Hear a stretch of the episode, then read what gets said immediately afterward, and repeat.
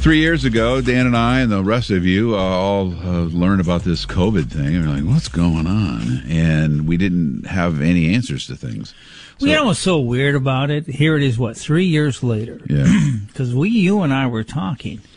And I said, yeah, that close, because we were right across the street doing a remote. He goes, dude, that was three years ago before the pandemic. Yeah, yeah. And so the, the time is yes. just time is funny in your head because you can't remember when things happened because we were weird for a year and a half or whatever. Yeah, now we're post pandemic. So we uh, uh, originally uh, we were introduced to the next guest, Dr. Doug Kasper, right away at the beginning part of COVID. He is at University of Illinois College of Medicine here in Peoria. He's an infectious disease person, uh, a specialist, and we started asking all the questions. There was a thousand questions every week, right? So now we're going along. And good morning, doctor. First of all, good to see you. Uh, yeah, good morning. But now today, I, I, want to talk to you about this. The FDA said yesterday that look, uh, we're going to try to simplify the use and the updating of COVID vac, uh, COVID nineteen vaccines.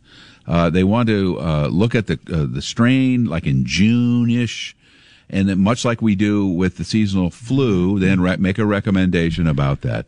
To explain that to us. Yeah, uh, because so now, now, just uh, and and, and hearing that story. Uh, the new strains, and you have been saying this all along, aren't going to be any more virulent than some of the original strains of COVID. And now it's getting into a pattern where some may be more contagious than others, but it really is starting to parallel the seasonal flu. Yeah, this is a major policy shift. This is um, kind of the exact opposite of what we've been telling people about COVID for a long time. So there's couple parts to this. The first part is is that by switching to a seasonal um, administration of vaccines, there's an admission that the virus is now endemic, meaning it's in our population and it's not going away. And so we're being told to prepare for yearly uh, increase in activity, which is, is how we view flu. But we, that's not exactly how we've talked about COVID the entire time. We've talked about discrete period of surges with this hope level would go down very low and stay very low. So that's one part about um, that. I guess we're being told to predict increased levels at parts of the year. The second part is we've discussed that the value of the vaccine seems to be during to overlap during a period of high activity, meaning that the antibody-based protection from the vaccine seems to last four to six months. And so we know that there are other benefits from it, but switching to a yearly administration doesn't really uh, mimic the pattern of what we were told that uh, vaccines provided protection. And so, uh, for those, this is kind of early guidance, meaning that the, the formal guidance is based on a meeting. I think it's going to happen on Thursday, so maybe some of this is subject to change. But what really I think you're seeing here is is that there's an admission that the risk of COVID is not uniform anymore, meaning across age groups. That there is protection that we have seen with multiple variant strains that have come through even in the calendar year 22 to now that have just not driven up hospitalized cases. And so because of that, uh, use of vaccination across all age groups does not require the same recommendation. Uh, use at uh, you know frequent periods, meaning boosting every you know four months, six months, whatever it is, doesn't require the same uh, kind of strength that we had, had pushed that earlier. And so that's a really dramatic change. Like you said, three years into this, is that this appears to be more of a long, looking at this at a very long view change rather than uh, shorter periods of time. Do we, go ahead, Dan. What would it take studying uh, infectious diseases? What would it take for um, a strain to come out that is similar to the early strains, that is more dangerous across the board to a wide variety of people. Are we has has this strain kind well various strains uh, has COVID kind of run out or it's petered out in its its ability to cause major harm and now is kind of stabilized in these strains where it's contagious but not dangerous to a wide variety of the population? Yeah, I, I've thought that at intermittent periods, like you were saying, you know, over these three years, they kind of just feel like one long medical year. You know, to me, I mean, mm-hmm. it's even hard to remember some of the different months, they, whether it's February of 20 or 21 or whatever. Uh, what we've learned, what I've learned to say is, is that um, the prediction part of it is not. I'm not very good at that. Um, what we have is we have a year of information since January of 22 when Omicron emerged, and there was a high surge of cases. And since that time, we've just not seen that show up in the hospitals. We, you know, since that went down by maybe February or March, we've had a sustained low activity of hospital admissions. And there are certainly people that get ill with COVID and have long lasting effects. There are those that require hospitalization still. But the, the, the you know, regular, and I put that in quotes, the, the regular healthy person is no longer requiring um, ER visit or hospitalization when they get sick with COVID. And so I think that that's what's driving a lot of our, our policy and our future direction with discussing it. The possibility of uh, something else, uh, this is dovetailing a little bit on what Dan just asked, but the, the, take COVID out of this. I, I didn't know the word COVID. Uh, most of us, we didn't say that three years ago, right? Uh, and so we learned this new thing.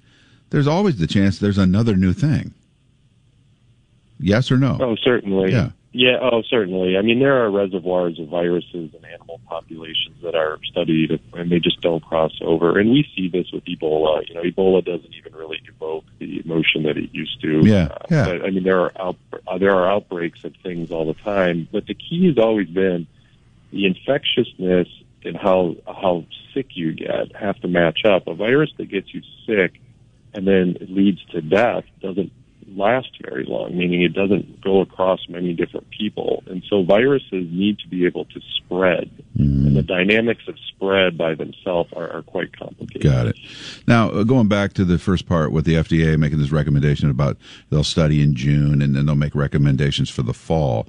Is, is that indicate then that, that there is a, there will be or predicts to be a seasonal movement of the latest variant? Yeah, I think it's that, and I think it's also just the, the seasonal patterns of, of where we are in North America. Okay. We tend to separate, you know, in the spring, and then we return together when school starts up in the fall. And so I think that the some of the prediction is just when, when do we congregate and when do Got we start it. to congregate indoors with each other. Uh, we want to deviate slightly. Uh, Jeff Beck, the guitarist who recently died, and we have a colleague right now who has uh, contracted bacterial meningitis. And it's one of those things that we don't know much about. We know it's very dangerous.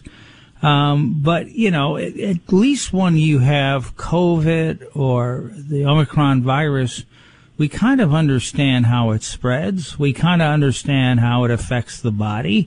Uh, we realize that certain people are more vulnerable. But when it comes to bacterial meningitis, and when you are personally associated with someone who has it and, and is, has to battle it, it's one of those things we don't know much about. Can you explain what it is and, and how prevalent it is in the uh, in the world? Yeah, bacterial meningitis is, is fairly rare. Um, so our our again, whatever medicine can do, and there are a lot of wonderful things that medicine can do, it, does not replicate the, the human body. The human body and innate systems, our immune systems, our, our physical defenses, our skin, are wonderful at protecting. We've evolved to a state that allows people to grow up and survive many different exposures during childhood, and you know, you can break bones and all these things. Your body is capable of fixing itself there are infections that can still occur in this setting, and, and really, when you talk about infection, it's just how deep does the infection go? You know, if it's at your skin or is it quite deep? Bacterial meningitis is a very deep infection. It gets into your central nervous system, which is walled off from the rest of your body, and so there is protection for it. Uh, vaccination that is age, you know, related, meaning you qualify at different ages in your life, can be very useful to prevent the uh, or lower the risk of contracting it. But bacterial meningitis is a severe, severe infection that um, fortunately is quite rare outside of you know, some unfortunate cases or traumas, people in car wrecks, things like that. Sometimes we see, but not nearly at a re- regular risk of like viral infections or things that we pass to each other. All right, we'll uh, see if we find out more guidance uh, on the proposal uh, of uh, this new vaccine uh, protocol on Thursday's meeting, and then we'll talk to you about that next week. Dr. Doug Kasper, University of Illinois College of Medicine here in Peoria.